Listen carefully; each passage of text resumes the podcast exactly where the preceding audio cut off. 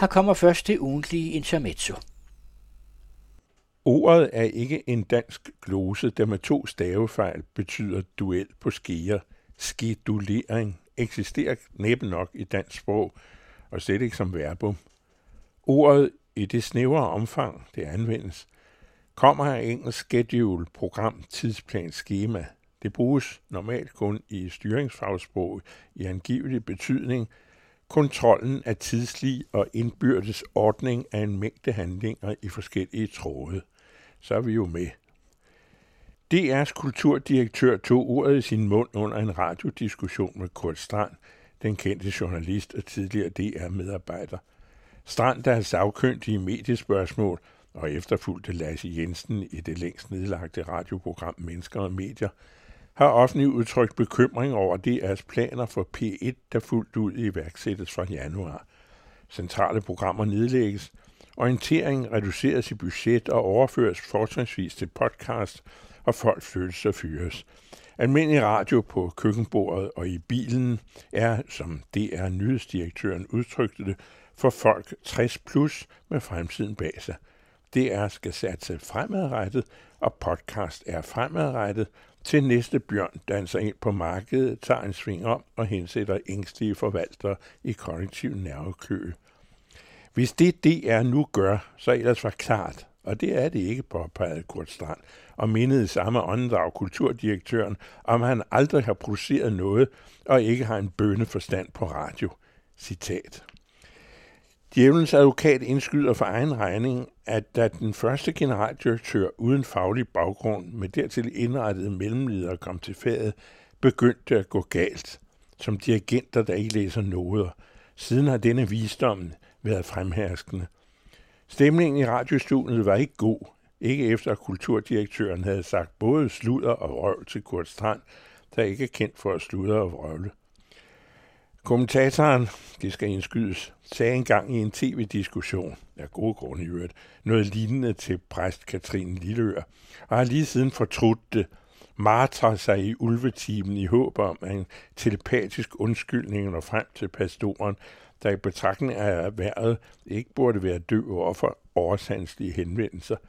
Sludder og vrøvl er og bliver tvivlsomme argumenter.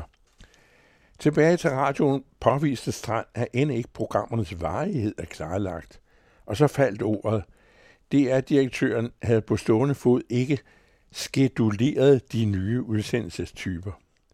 Det betyder næppe at have mistet kontrollen med tidslig og indbyrdes ordning af en mængde handlinger i forskellige tråde, men formentlig at han ikke anede, hvor lange udsendelserne bliver, og ikke kendte indslagenes forestillede længde efter nytår, og derfor ikke kan udtale sig om budgettet. Direktøren var kun i byen for den allerøverste ledelse, som i øvrigt heller ikke har en bønneforstand på radio. Tankevæggen er et hus, der lever af at formidle, når ledelsen ikke rigtig ved, hvad de er gang i, må ty til skedulering af deres direktionelle svar på rimelige bekymringer fremført af folk af faget.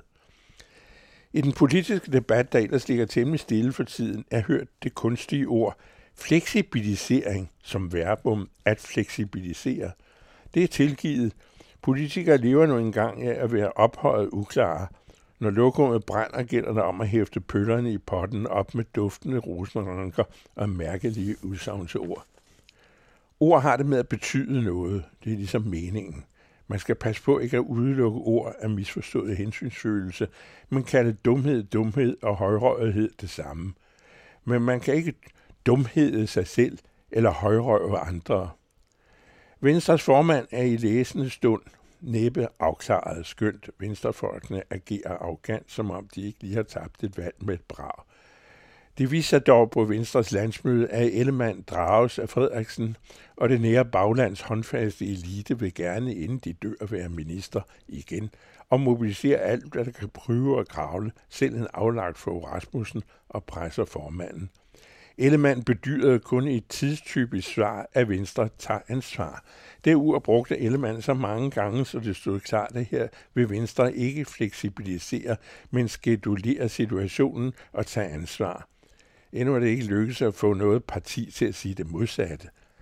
Søren Pape med talent for taktisk polka i træsko mente, at de konservative måske godt alligevel ville overveje, hvis altså han får konservativ politik igennem, at deltage og tage ansvar i regeringen. Mette Frederiksen og Ellemann vil hellere end at holde døren til ministerbilen, forære den forliste K-formand et bøjet søm og trudige. Herefter vil man ikke høre Pape sige, at han og de konservative ikke tager ansvar, de tager ansvar fremadrettet. Ping og pampersprog kaldte sprogprofessor Erik Hansen nitten enogtredive til to tusind sytten i en bog, værd at læse, sproglige figurer konstrueret til lejligheden for at markere magtens hjemmeadresse eller skedulere magtens hjemmeadresse uden udpræget behov for at legitimere dens udøvelse. Georg Metz med sit ugentlige InterMetzo, som man altid kan høre med ham selv på den anden radio hele ugen, og dertil hver fredag i hans faste klumme i Information.